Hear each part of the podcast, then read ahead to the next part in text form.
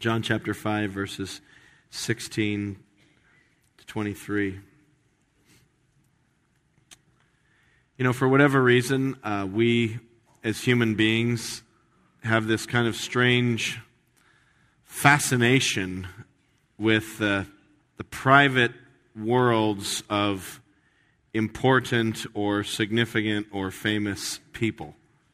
Uh, you, you, know, when, when we see that someone is accomplished or they're famous or they're influential, they're at, at one, one hand, we feel like we know them, but in the other sense, we don't know them because they're sort of up there and beyond us. And so we're, we're kind of intrigued. You know, what, what makes people like that tick?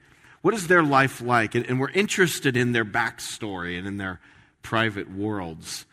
Um, sometimes it's, it's pretty base, you know. Sometimes we get interested in a list celebrities and actors. And, you know, there's whole magazines and TV shows to find out, you know, who is dating who and who went on what vacation where and what did they wear or what didn't they wear.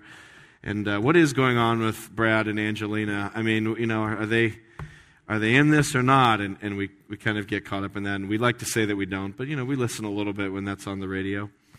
Sometimes it's a little more noble. Maybe it's somebody uh, who has accomplished great things. Maybe it's a business person who we admire their work and their accomplishments, or an athlete, or, or just somebody like that, and, and, we want to know about them. You know, what makes a person like that tick? I remember when the Super Bowl's on, there were these little vignettes about uh, Eli and Peyton Manning and their, I know you guys really wouldn't care about this, but, uh, you know, their relationship to each other as brothers. And and, you know, what's it like to have two brothers who are both successful NFL quarterbacks, and how does their relationship to each other affect their, their game in the public life? Uh, or maybe if you're a political junkie, you, you track these, you know, tell all books where somebody who was a staffer in the White House uh, lets everybody know what, what it's really like behind the scenes working with the first family and, and what the dynamics really are between them. Well, you're going to love this text today in John.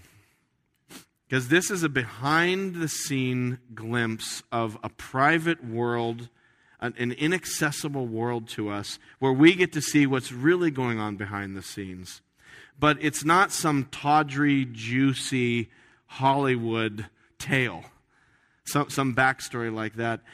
On the contrary, the text we're about to study today is so, it's so precious and beautiful. It's like a treasure. It, it's an honor to read this text because today we are learning about the secret world, the private life, the home life, if you will, of God Himself. What it's like behind the scenes for God to be God. Look at John chapter 5, verses 16 to 23. Let me read the text. So, because Jesus was doing these things on the Sabbath, the Jews persecuted him. Jesus said to them, My Father is always at his work to this very day, and I too am working.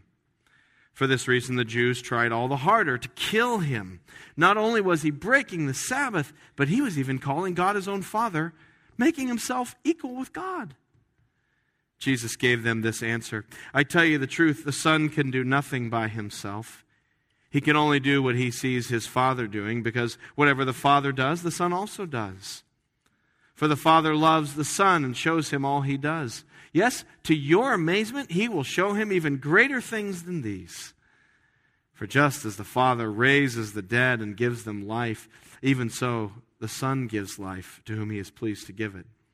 Moreover, the Father judges no one, but has entrusted all judgment to the Son that all may honor the Son just as they honor the Father.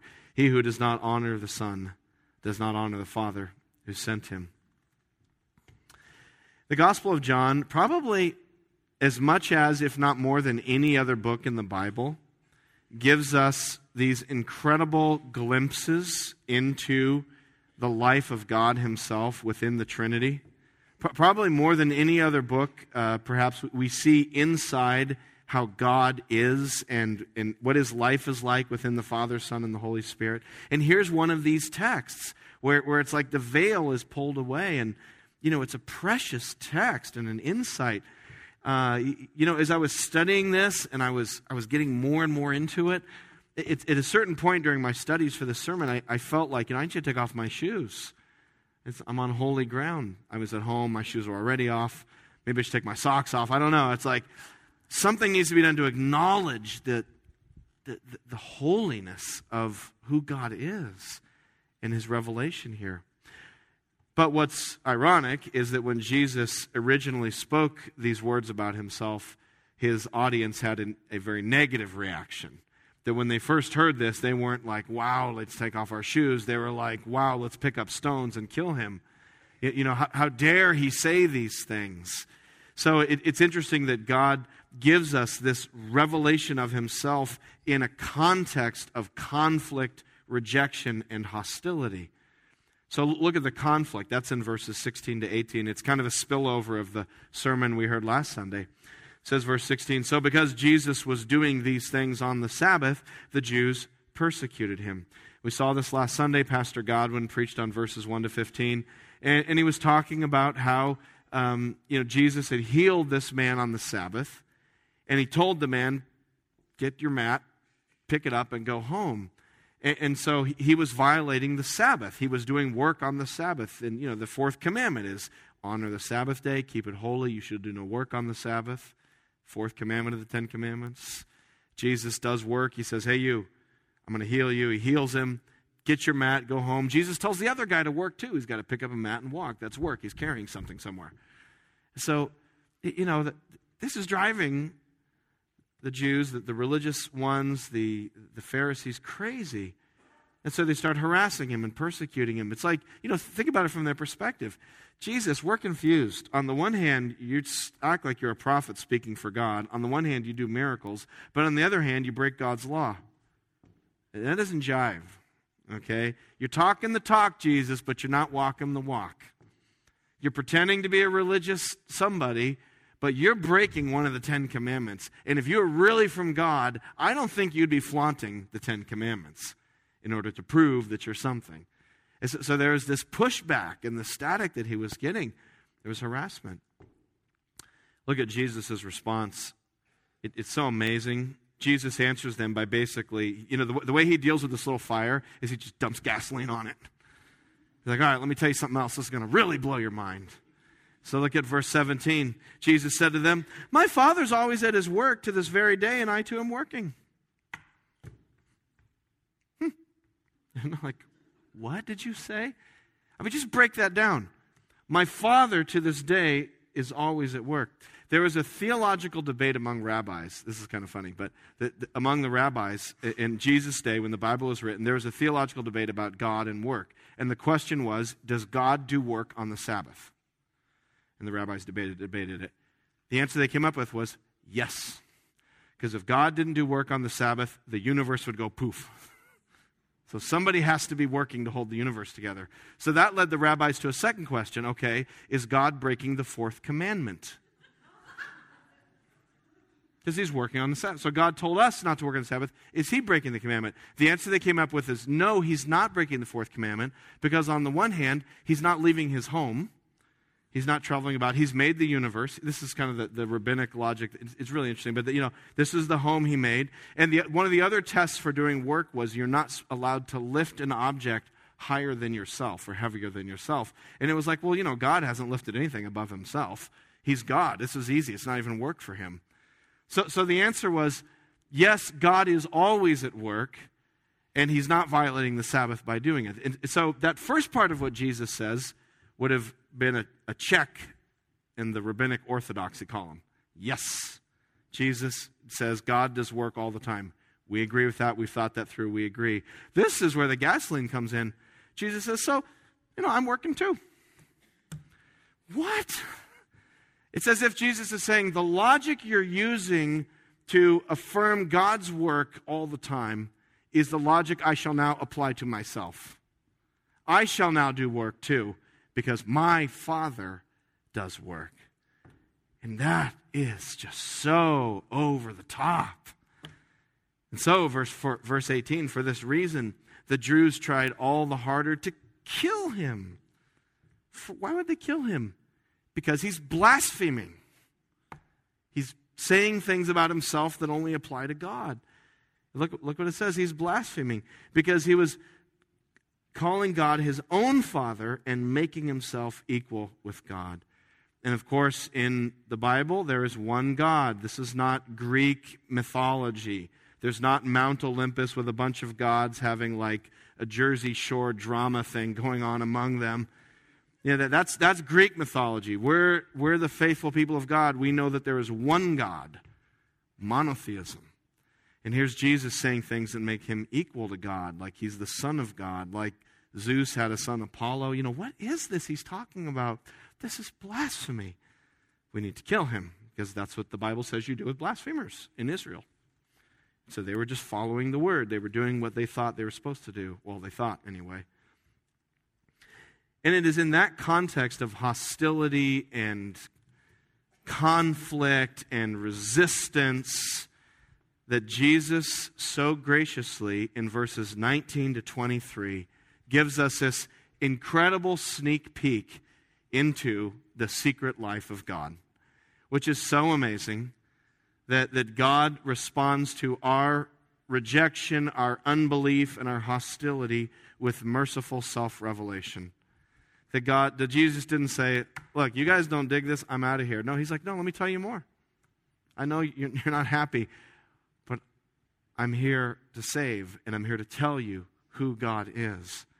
And so he meets our unbelief with even greater grace and even greater explanations of what he's doing and why he's doing it, so that those who are his might respond and believe.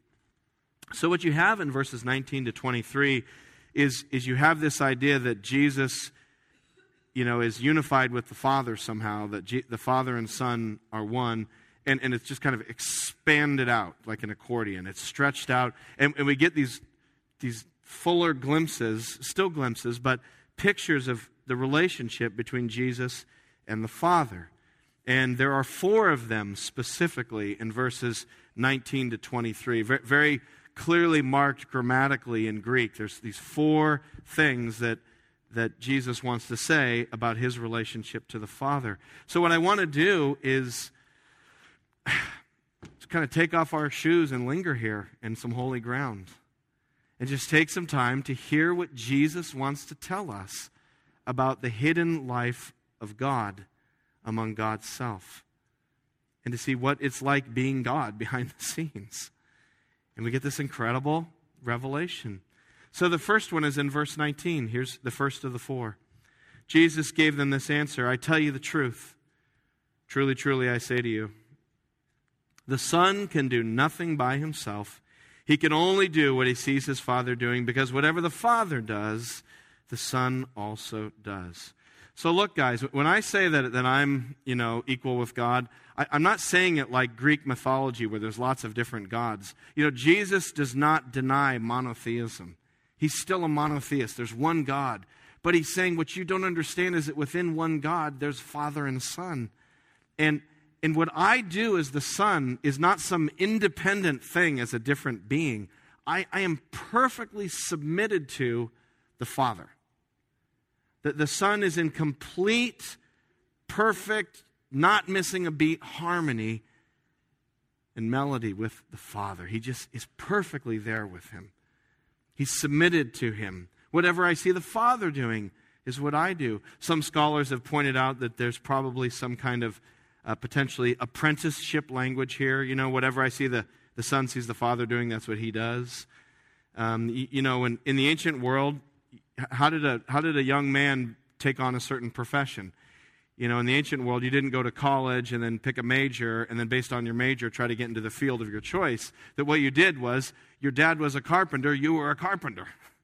And you, from a young age, before you even knew what was happening, you were getting trained for carpentry. And your dad would be working the plane or working the tool, and, and you'd be fiddling around. He'd be like, No, son, hold it like that. No, use your little, not less pressure. There you go, right? That's with the wrist. That's good. Good job. Yeah, look at those shavings. See how thin they are? That's good, you know. And okay, let's try this. Hammer and nail. Oh, sorry, you hit your thumb. And, you know, and so the son is just apprenticing under his father. He's seeing what the father is doing, and he's imitating dad. And, and that's how the trades were passed on. And, and so people just followed in their father's trades, one after another. And so there could be some of that kind of cultural background in Jesus' language here, perhaps. That Jesus, but this is the point. He says, I only do what the Father's doing. I, I don't take things in my own initiative, I obey the Father. So, the first thing we see is that within God, there's a father son relationship. Within the one God, there's a father and son. And that son is perfectly submitted to the Father. There is within God's self a holy hierarchy. There is within God a holy hierarchy. And that sounds funny to us because we think hierarchies are kind of negative things.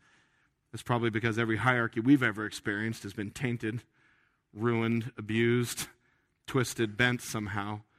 That's, what, that's how we've experienced the use of power between people. But within God, there is the beautiful God designed hierarchy where the Son only does what the Father is doing, is completely in line with the Father, loves the Father. He, he's the perfect Son. Father, your kids are so good. Your son is so well behaved. I know. He just only does what I tell him to do. He's a great kid, perfect kid. He's only doing what I tell him to do. In fact, look what Jesus says. He says, Because whatever the Father does, the Son does also. He perfectly imitates me. You know, the son does what the father does. That's how, that's how the father son, the parent child relationships work. Kids imitate their parents. Um, I, I, was at a, a, swim meet a couple weeks ago with my son up in Vermont. My son was swimming, and um, between one of the races, he was up with me in the bleachers, and we were watching uh, this, this little family in front of us. And it was a mom and a dad, and they had like a this little guy. He was probably like three, three and a half, four, something. And this little kid just had the, all the bleachers in stitches. Because what he, was, what he would do is when his sister would swim, um, and I forget the girl's name, I wish I remembered it for the story, but we'll just say her name's Lucy. When, when Lucy would swim, he would, he would grab the bar in front of him on the, on the bleachers, and his whole body would contort, and he would go, Go, Lucy! It was like he was vomiting. Go, Lucy! It was that like violent, these body jerks. And it was so loud. You know, like sometimes those little kids who are just loud. This is one of those loud kids. And you see the veins on his neck, and his face would turn red. And, and he'd be going, Go, Lucy! And all the, you know, everyone around us is like, Oh, you know, and my son and I are nudging each other. Well, a couple races later, the dad got into it. Go, Lucy! and you could, you could see the little boy. His dad would yell, and the little boy would go, Look at his dad. Go, Lucy! Go, Lucy! Go, Lucy! it's really scary being a parent. Um, is man, your kids just do stuff that you do. You know? Sometimes my wife and I will be like, What? Why did they do that? You know, and I'll be like, I don't know. They kind of sounded like you right there, honey. It was a little sound familiar to me. Um, why do they say that? Why do they use that tone? Why? Well, that's, that's how we are. And they pick things up. And, you, you know, they're designed to be that way. It's, I mean, it's kind of, you know, it's, it's beautiful to think of this little three year old boy for whom his dad is the whole world. He just worships his dad.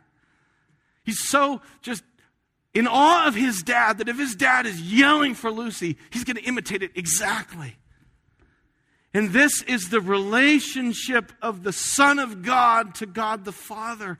Is he is completely enamored with his Father. His Father, the, the Son rises and sets on the Father's glory. Jesus loves the Father. Jesus loves the Father far more than he loves you. And think how much he loves you. He died for you.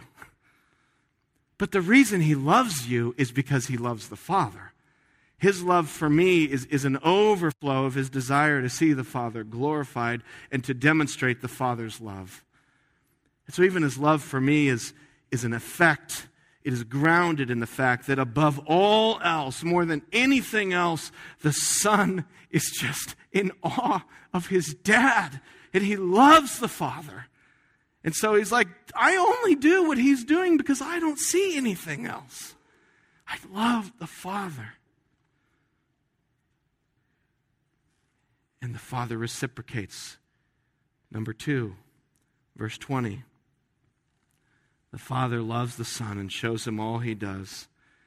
Yes, to your amazement, he will show him even greater things than these. Father loves the Son. Shows how, how does the Son know what the Father's doing? Well, because the Father shows it to him.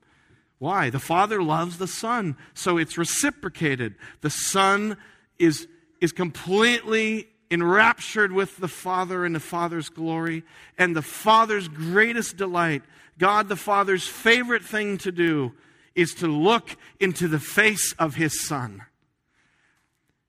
God's favorite thing is Jesus, as they just look at each other and delight in each other's glory. You know, if there is a God, and that God is perfect and good, and that God is committed to the best things, then God has to be Trinitarian. He has to be Trinitarian. If he's not Trinitarian, he's not really that great of a God.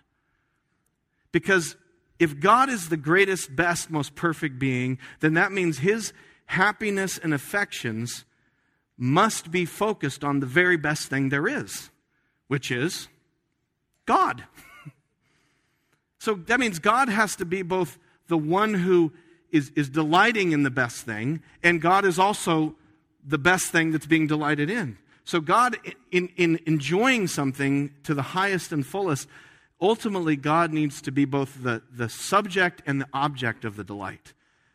The Father, to use human language, delights in the Son, in whom he sees the Father's likeness. So within God, there, there is this delight of Father and Son and Son toward Father, where God is fully delighting in God completely. And not only that, but the, the joy between them, the, the kind of delight, the quality of, of enjoyment and love they have is so strong and so powerful. The spirit between them must be holy and divine. In fact, for God to truly love God as as great as is deserved, the love itself must be God. and so there is this incredible mystery within God that God's ultimate happiness is God, Father, Son, and Holy Spirit in this perfect, infinite, joyous dance of delight and worship as Father and Son love and honor one another with the strength of God, which is the Holy Spirit between them. And so God has never been bored. God has never been sad. God doesn't have bad days like we do. God doesn't get up on the wrong side of the bed. God, God is happy and full and complete, delighting in himself. The Father loves the Son. The Son honors the Father. The Father loves the Son. And here's one of the results, verse 20. He shows him all he does. Complete disclosure between Father and Son. Nothing held back, no secrets, no skeletons in the closet, family skeletons that the Father doesn't want to tell the Son about, no bad son behavior that the Son is hiding from the Father. Father and Son completely disclosed to each other. No elephants in the room, family issues that everyone knows are there, but there's no one to talk about. Everything is open between them. The Father trusts the Son. This Son is so good, the Father is going to show him everything. He doesn't have to hedge his bets at all. There's no unexpressed words that, oh, I wish I would have said that to my dad. Oh, I wish I would have said that to my son. There's none of that. Everything is revealed to the Son. All that the Father does, Jesus says, I see. Isn't that so beautiful? You know, even the, uh, the holiest saint who's ever lived, I don't know who it is. It's not me, somebody. Even the holiest saint who's ever lived, even the, the most highly evolved Christian, even the most um, sincere, devout man or woman of God who has perhaps attained the highest levels of intimacy with God, whoever that is, I don't know. maybe Moses, maybe someone else, we don't even know. You know, the, the, the person whose feet have trod the, the, the highest summits of holiness in this life, that person, whoever that person is, has only seen like a grain of sand of who God is. But the Son can say, I've seen it all. I've seen it all. The, I've seen everything. He shows me everything. That's how I know what to do, because He shows me. It's amazing. And he says, Yes, even to your amazement, He will show greater things than these. You thought that healing was cool that I'm doing on the Sabbath? I guess you don't think it's cool, but you, you saw that? I mean, even greater things are coming. He's going to show me greater things. Like what? Well, verse 21. Here's an example of the greater things. Just as the Father raises the dead and gives them life, even so the Son gives life to whom he is pleased to give it. So, number one, the Son honors the Father and perfectly submits to him. Number two, the, the Father loves the Son and reveals everything to him that he's doing so that the Son can participate. Number three, one of those things is, verse 21, just as the Father raises the dead and gives life, the Son raises the dead and gives life to whom He's pleased to give it. Here's another gasoline on the fire statement.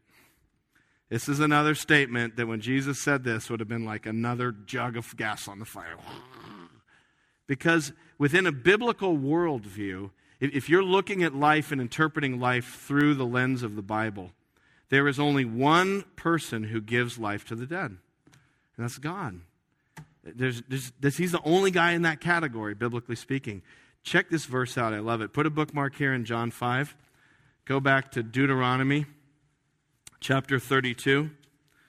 It's on page 204 if you're using a Pew Bible. It's the fifth book of the Bible, Deuteronomy 32.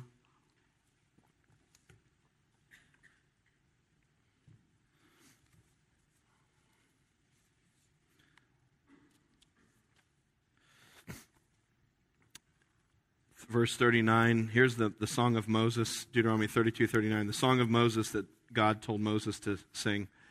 And here's this incredible theological bombshell that's dropped in verse 39. You could do a whole sermon on this, this verse. It's amazing. But look at what he says, verse 39. God says, See now, I myself am He. That's an I am statement. I am. I'm He. There is no God beside me. There's not a whole bunch of gods. All those gods the Canaanites worship, those aren't really gods. You know, all the gods they worship in India and all those temples, those aren't gods. All the gods you think are gods, they're not gods. It's just me. I'm the only God. I put to death, here's one of, the, here's one of his calling cards as God. I put to death and I bring to life. I love the order death, life. Not life, death. Yeah, anyway, that happens all the time. But God, it's death, life. I can do it that way too.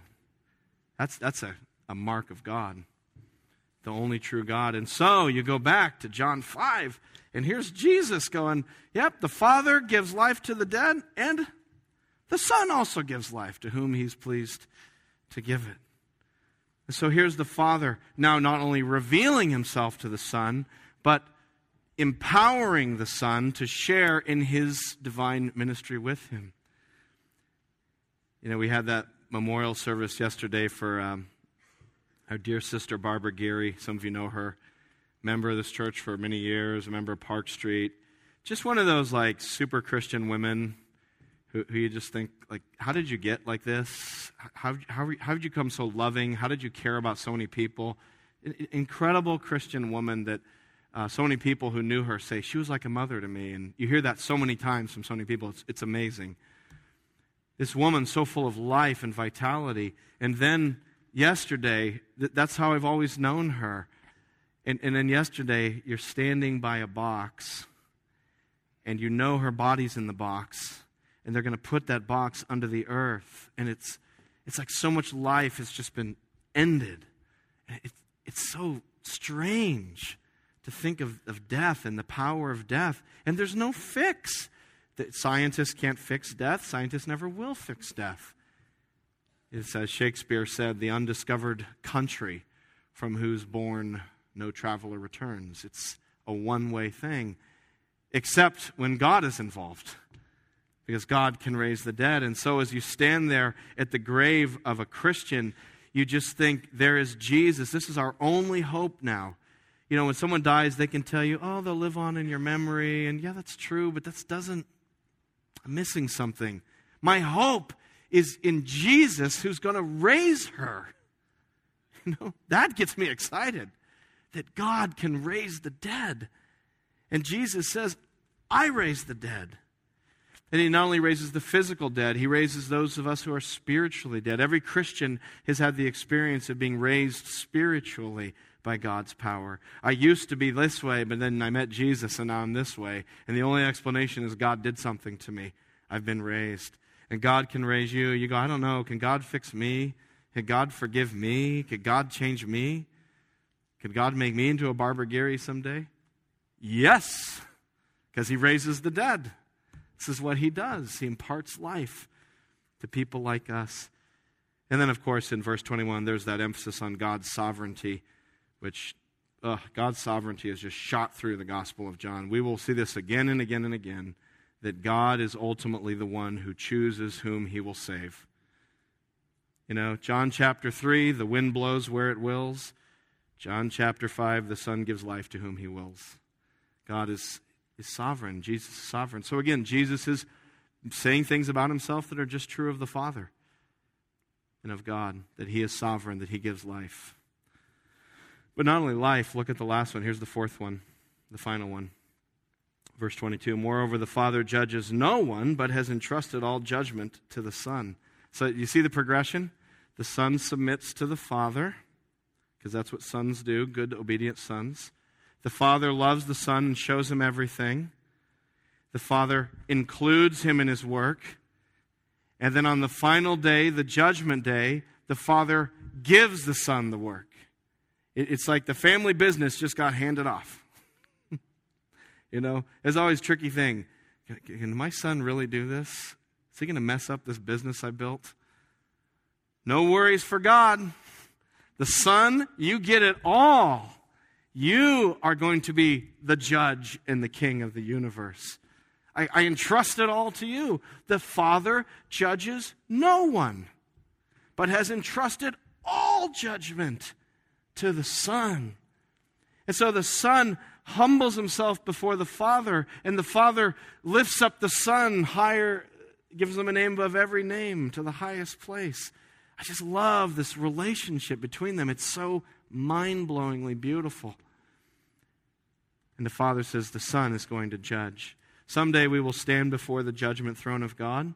Someday we will be called to account for everything, everything. Someday we'll have to answer for our lives.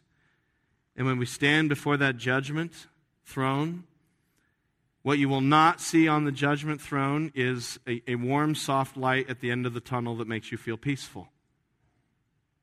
What you see on that judgment throne will not be the higher power of your determination. You will not see Buddha on the judgment throne with legs crossed and hands out and that kind of knowing smile on his eyes closed face. You will not find Allah on the judgment throne. You won't even find God the Father. You will find Jesus Christ of Nazareth, who is the Son of God, on the throne. Because the Father will say, Son, take it from here. The one whom the world crucified is the one who will judge the world the one who is the Lamb of God who takes away the sin of the world. When we see him again, will be the royal lion who judges and reigns and rules. The one who, the last time the world really saw him, was naked and bleeding and weak and humiliated, will now be victorious and burning and clothed, clothed in the victor's gowns and with the royal crown on his head. And his word will be law and what he says, so shall it be. His judgments will be final. No appeals. He's the king and the judge.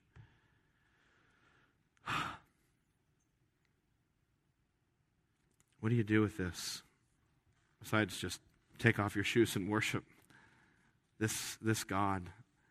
Well, here's what you do. Verse 23 that all may honor the Son just as they honor the Father. He who does not honor the Son does not honor the Father who sent him.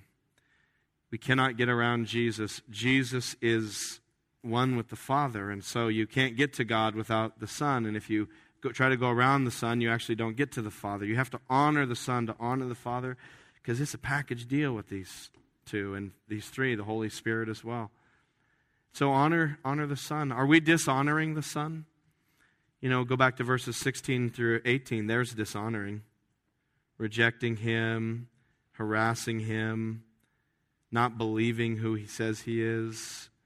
You know, believing that Jesus is pretty good, or he's good for some people, or he helps in some cases, but other people have different ways to God. That's dishonoring to the Son. Because the Son is the one to whom all is given. So, if we want to honor the Father, if we want to know God, if we want to be spiritual, we have to keep honoring Christ and looking to Him. There is a Savior. His name is Jesus, and it's all in His hands. And even for those of us who are Christians, just so important to keep honoring Jesus. I, I just pray that our church will stay very Jesus centered, that we'll stay very Christocentric, if you want to use theological language, that Christ will be at the center of our preaching and teaching and the way we love each other and the way we relate to each other. And when we cry on each other's shoulders and we struggle with things, that that's always where we're pointing each other to as, a, as we kind of limp along as this body of believers. When we struggle with sin, when we're wrestling with sin in our lives and we get frustrated with ourselves, you know, we, we definitely are the children of God. Make no mistake about it. If you're a Christian, if you've put your faith in Jesus, you've become a child of God. But you know, the other thing is, we're, we're kind of in the ugly duckling phase of being God's children. like, some days we're going, someday we're going to be a beautiful swan, but right now, make no mistake, it's very ugly duckling right now.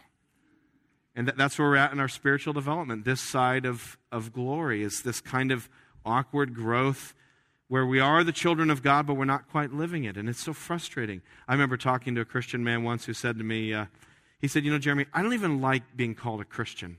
I don't even use that term of myself because I'm so disgusted at the gap between the term Christian, a Christ like one, and who I really am. He says, I don't, I don't, even want to tell people I'm a Christian because it's just embarrassing to me that, that I would take that name upon myself. And, you know, I, I think hey, you, are a Christian, you are in Christ.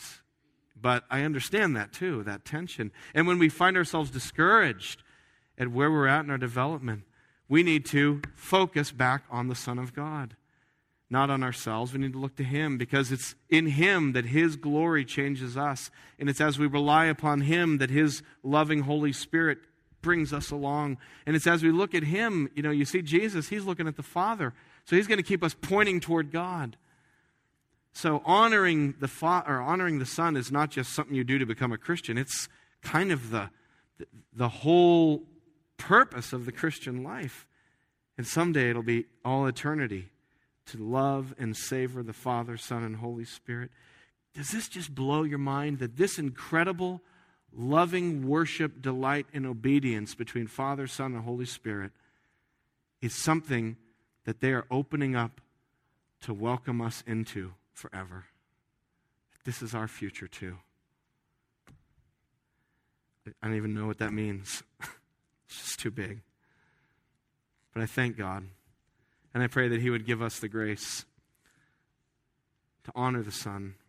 That maybe some of these little glimpses would hook us and pull us further and closer to what God has in store.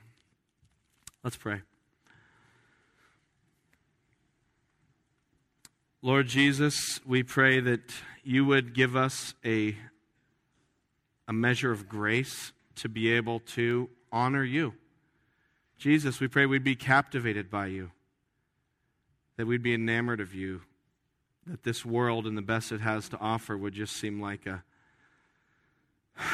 a, a toy in a cereal box compared to the treasure that is Father, Son, and Holy Spirit. And so, Lord, give us great joy in you. Give us hope in you. I pray, Lord, that we'd honor you. I pray that you would continue to put more honor for Christ in our hearts. We pray that this would always be a church that honors you, not just in what's preached from the pulpit, but in how we treat each other and how we love each other. We pray, Lord, that wherever we go in this church, we'd find Jesus on our lips, that Christ would be lifted up. Lord, I pray for the South Shore of Boston. We, we just beg you, Lord Jesus, to extend your, your revelation to people around us. There's just so many people who don't honor you and don't even know they're supposed to. Lord, you had mercy on Nineveh when Jonah preached there. God, would you have mercy on the South Shore? And just open the eyes of people that we love. And Lord, make us courageous, not just to pray, but to speak up. And to say, not just you need to come to church, but help us to tell people they need to meet Jesus and point people to the Savior. We ask this in His name. Amen.